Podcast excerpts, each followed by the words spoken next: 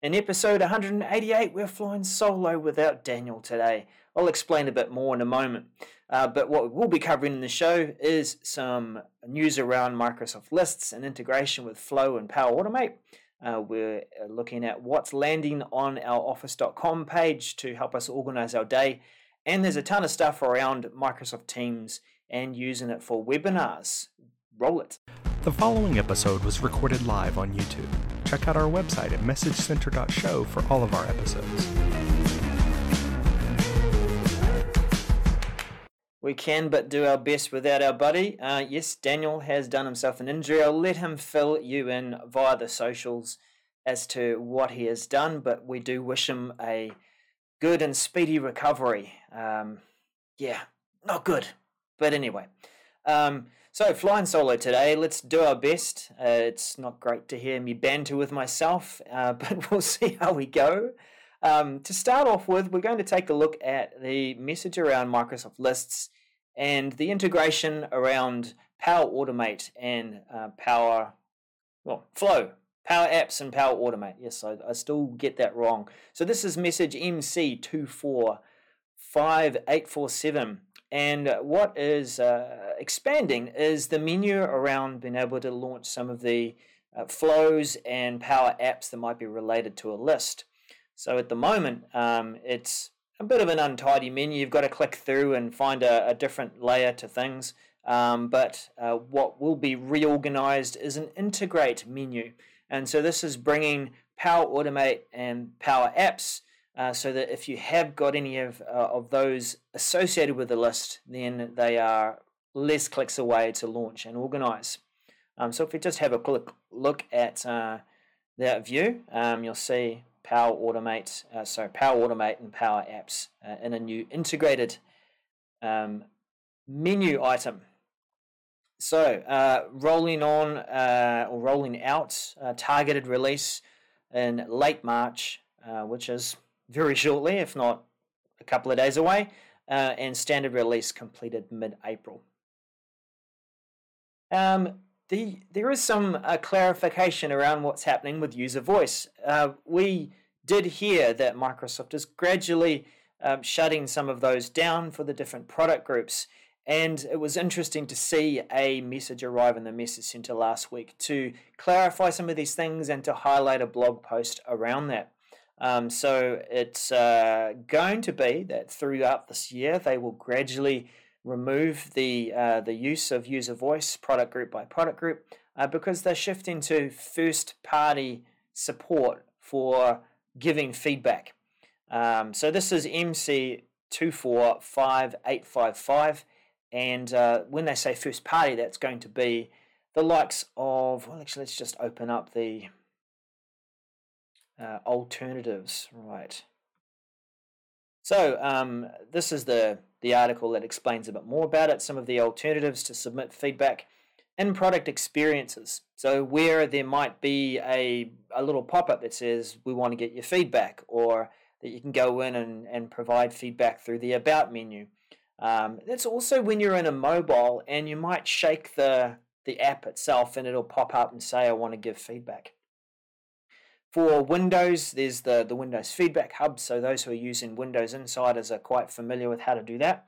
Uh, there's the tech community, so there'll be communities, of course, which are already receiving feedback and discussion, and I think they're trying to drive some of, more of that traffic towards having conversations about it rather than a um, suggesting something and then voting it up and down. Uh, there is a function within uh, the Microsoft Tech community. Some of these forums are shaped to allow voting up and down for certain ideas.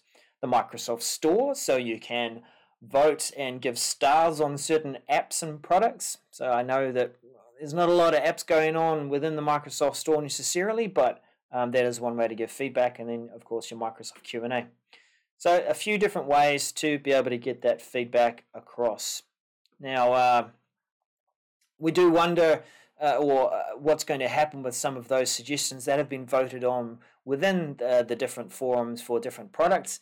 Uh, we did hear that some groups are definitely giving more attention to the the uh, user voice than others, but um, I guess the shift towards using first party products we're hoping to see something be a bit more centralized than the dispersed way of going across all the different ways to, to give feedback and, and give suggestions.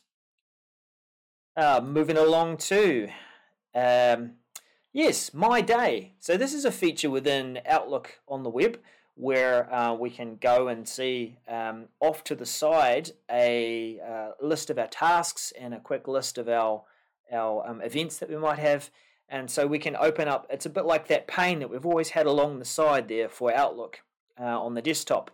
This is MC245995. Um, and what will be expanding is we will start to see that in Office.com. So when we go to that landing page for Office.com, uh, we will be able to see the, um, the same task list and events. Let's take a close look at this. So you'll see um, the tasks. it's funny how they've uh, highlighted this. It's the same button, of course. Um, so when you go to the office.com page, you'll be able to see um, the calendar, and then you can shift over and see the to do list of your tasks you might have to do today. Um, so that will make the office.com page interesting, of course, uh, because we have currently a way to get back to where we were working on different documents and we can see our most recently used list. And that has also improved recently with a, a different way to search and filter that content and has expanded. So now what we're seeing is also a way to see what those tasks are you might be working on, what are your appointments for the day.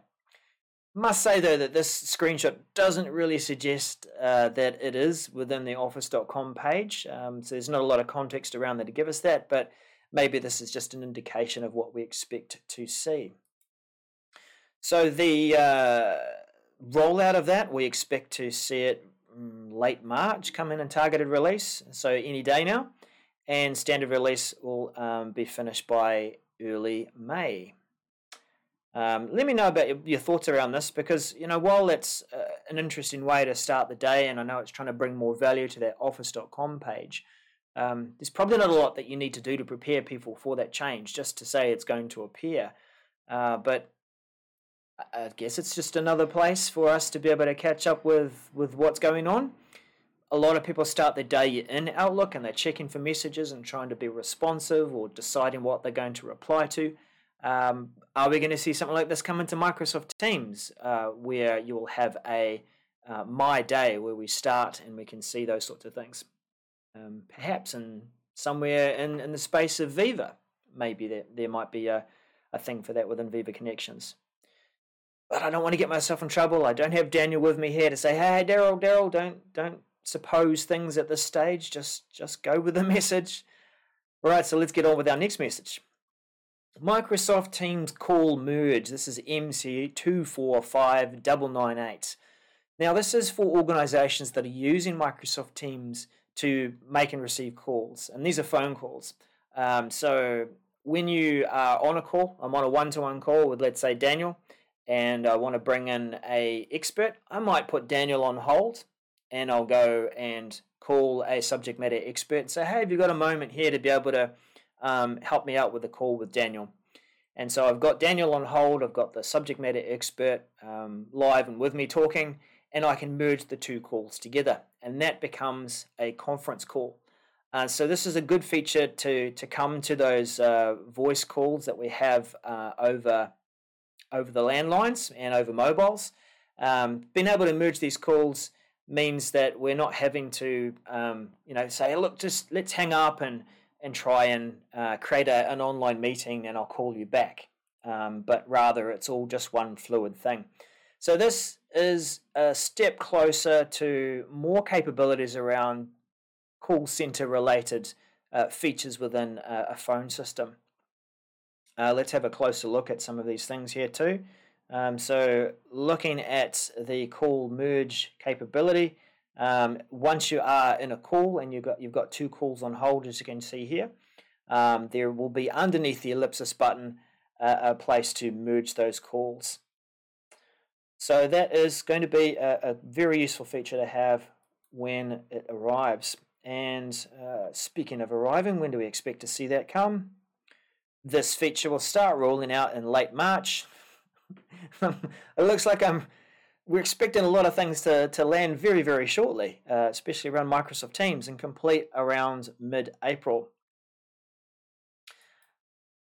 Now, there are, I should have said, there are a lot of a lot of um, announcements that we're looking at with Microsoft Teams, and we do expect to see that these days because Teams is the hub for teamwork, but it also seems to be where we're bringing a lot of things together.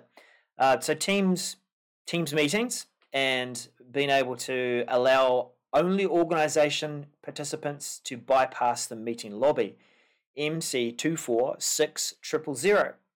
Uh, now, this is about the options that we have when we go to organize a meeting and we want to determine who can come directly into that meeting straight away. Um, so, if we go back down to an example here of our screenshots, and we'll have a look at this close.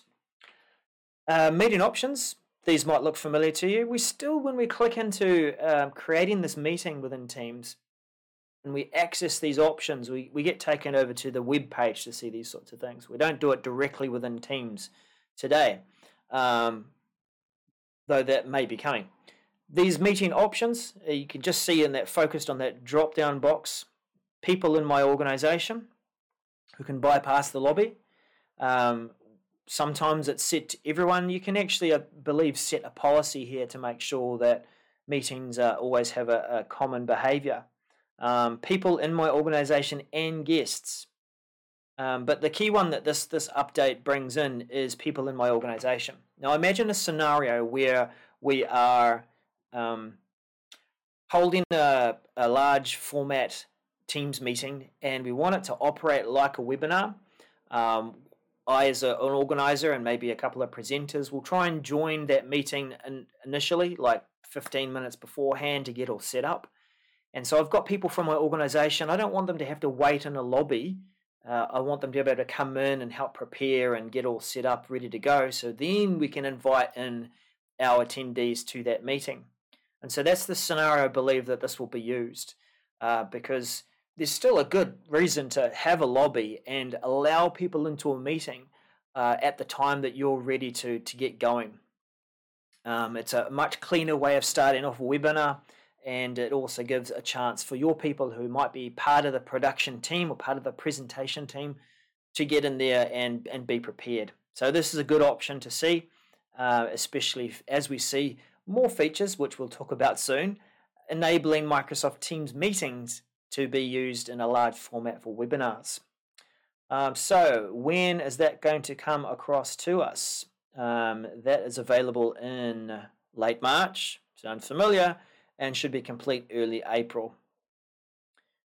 Good, good, good. Now, yeah, I'll, I'll point out too, a lot of these uh, meetings, or rather, these messages are saying things like you might want to suggest letting your people know about this option you know take take time to think about a message like this. Who's going to need to know about this? You could put out some information generally to people who organize meetings or or wider still to the organization. So you can target your information and help prepare the people who will mostly benefit from this feature. Moving along for uh, creating and using approval templates for teams approval app this is MC24603. Teams Approval app. Must admit, I haven't spent a lot of time in this, but it does have a, a good use in bringing approvals into teams where you might be doing most of your conversations and collaboration. Um, so with this, um, it allows an admin to set up. Let's just open this up in a bigger screen. The, it will uh, allow an admin to set up a template uh, within the Teams admin app, uh, Teams admin center, to to organize approvals and uh, allow them to be used uh, by regular users across your organization. Now, at least starting with a template, you're giving a end user a starting point that they can create that approval process. Um, some of these sorts of things can be overwhelmed by choice and have too many things to think about as you're creating an approval. But sitting down with uh, with a, a, few key business stakeholders and figuring out what a good approval would be as a standard and as a starting point uh, means that you are standardizing that process and maybe giving a bit of uh, flexibility to to create that. So as we're looking through, you can see you can set up the the basic form and the workflow settings and what happens, and uh, it's making it available for someone to to choose that from the template as they go in there and, and make a start. Um, yeah, based on the choices that you've put within the form. So good to see that. Um, that is what else have we got there in terms of information? You could uh, spend some time taking a look at how to manage the Teams Approvals app in your tenant um, because it is an app, so it is managed from the, the Teams Admin Center. Um, but this is rolling out, generally available mid April. Right, so getting a little bit of space between all these ones that are come, features that are arriving in, in late March uh, to mid April will be a couple of weeks away. And moving on with our next one supporting third party electronic signatures for the Teams Approvals app. So we're still sitting with the Approvals app, uh, and this is adding um, support for electronic uh, signatures. So this is MC246004. Um, it looks like in mid April, uh, the Approvals app will support the Adobe Sign um, third party app. So not only can you go through this process with the Approvals app and get a um, approver to click and approve and and uh, you know go through that workflow, but you can also add the the need for a signature as well, so that it gains a bit more um, weight to say that yes, this has been approved, not just through an, an audit log, but also by applying your signature to it. Um, so that is a new approval request or type of request. It's called the e-signature approval. Um, it looks like they're just going to start off with uh, Adobe Sign as, as the provider, but expect to see uh, additional third-party e-signature providers um, added over time. That's often what happens with uh, with these sorts of updates, where um, you get a uh, a new feature released. They start off with a, a, partner initially just to show what it might be like, and then other partners are not far behind uh, with with their ability to um, to be part of those features and updates too. Um, so what do you need to do to prepare? And we'll take a closer look at this one here. Um, you can enable the user credentials before anyone in the tenant Third party signatures, third party signature partners will appear in the Teams approval app by default. Um, as an admin, you can disable a provider. So if you are choosing to use a specific provider, um, then you can zero in on just using Adobe Sign, or if you've got other other providers as well, you can you can do that. You can disable providers during the public preview period.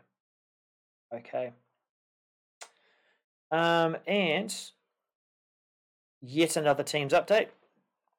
This one I found quite interesting. Uh, I think it's in line again with using Teams for webinars. Uh, so this is multiple spotlights coming to Teams meetings, MC246221. Um, and you can spotlight up to seven participants in a meeting. I don't know where they came up with seven. It's interesting they picked that. Um, but you know, when we when we have a look at the example down here, um, we have two people that have been spotlighted. Well, that's not a very good. Let's just zoom that in. There we go. So just two people that have been spotlighted. There's the other participants down here on the um, right hand side, yourself, of course, down in the bottom right hand corner. This is our, our dynamic view, um, which is arriving now.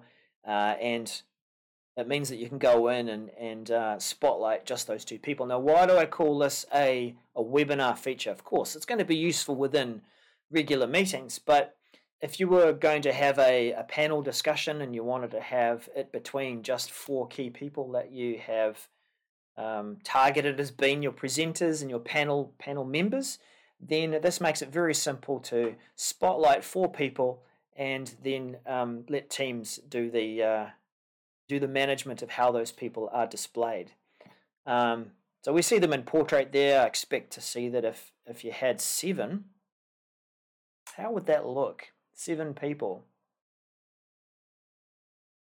Well, we'll wait and see, I guess. But uh, I, I mean, if if it was the seventh, is that you, the seventh, that you might be the spotlighted person?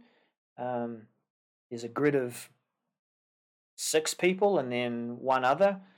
Not really sure how that'll look, um, but yeah, we'll we'll see what happens when it arrives. Um, what else can we learn from that? Start spotlight on multiple participants by accessing their context menu. So it's the same way that we would normally spotlight someone within a regular meeting. And remember, spotlight is for everyone. Um, it's different to pinning someone. When I pin someone to my gallery, that's my experience where I want to um, keep someone in view while I'm attending the meeting, and it's my experience. Whereas spotlight is something that a presenter or organizer can can spotlight someone, and then that's available for uh, everyone. That's what everyone will see. It'll be pinned for everyone. And yeah, that's about that's about it in terms of that feature. Um, but yeah, it will be quite useful for webinar scenarios and large formats where we want to focus on certain people. Now that's all that I had in terms of pinning, sorry, uh, favoriting content and focusing on content. I didn't um, come up with a uh, segment deliberately on quick mentions or callbacks. It's a bit harder to juggle without Daniel, um, and I wanted to make sure that we were delivering some valuable information and drawing your attention to, to what has been changing over the week. Look, to be honest, if I have a look at everything that has arrived, let's just take off the favorited view. There's still a ton, even things that, that seem to arrive over my weekend. Um, I think this one's quite interesting too. Uh, if we take a look at Microsoft Forms and the correct answer choice in a in a Teams meeting poll, we've seen a few messages come in over recent times of bringing in interactive polls within a meeting. Um, so we can, I think we talked about it last week. You can go ahead and create a poll ahead of time or during the meeting, and it's one of the um, tabs that you will have within the meeting.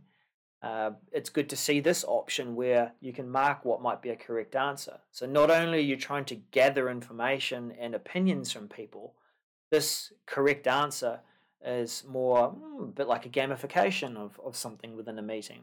Um, now, I don't know. Well, actually, you will be able to gather the results because um, just like you can with uh, the other polls within an interactive meeting, you can export these to um, to Excel and you can look at the results based on what people have polled and voted for. Um, so yes, it could be gamified. You could take those results and say, look, at the end of this meeting, we'll we'll award um, the number of people who who got this question right. We'll be sending out a T-shirt. I don't know, um, making things up as I go along. So this that feature is going to be rolling out mid-April and complete by late April.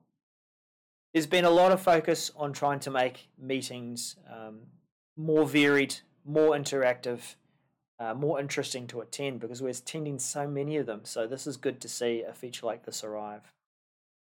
I'm going to stop it there for this week. I know that that was uh, 23 minutes ish long. Um, Daniel and I tend to banter a bit and take it a, a bit longer into the 36 37 mark minute. Um, but that's me stringing it together without Daniel. We do wish him well to, to help recover from his injury and um, do uh, keep in touch with us. We'll, we'll, see if we can still run a clubhouse session at the end of the week. Um, I'm pretty sure that Daniel might be able to still just jump on and have a bit of a chat with us. Uh, and um, yeah, let us know what you think with with uh, the content from the show today. I do apologize; I didn't do a whole lot of study and looking into each of the messages, um, but hopefully this has been valuable to you. Thank you for those who have joined us in the live chat as well, and we'll see you again next week. Bye for now.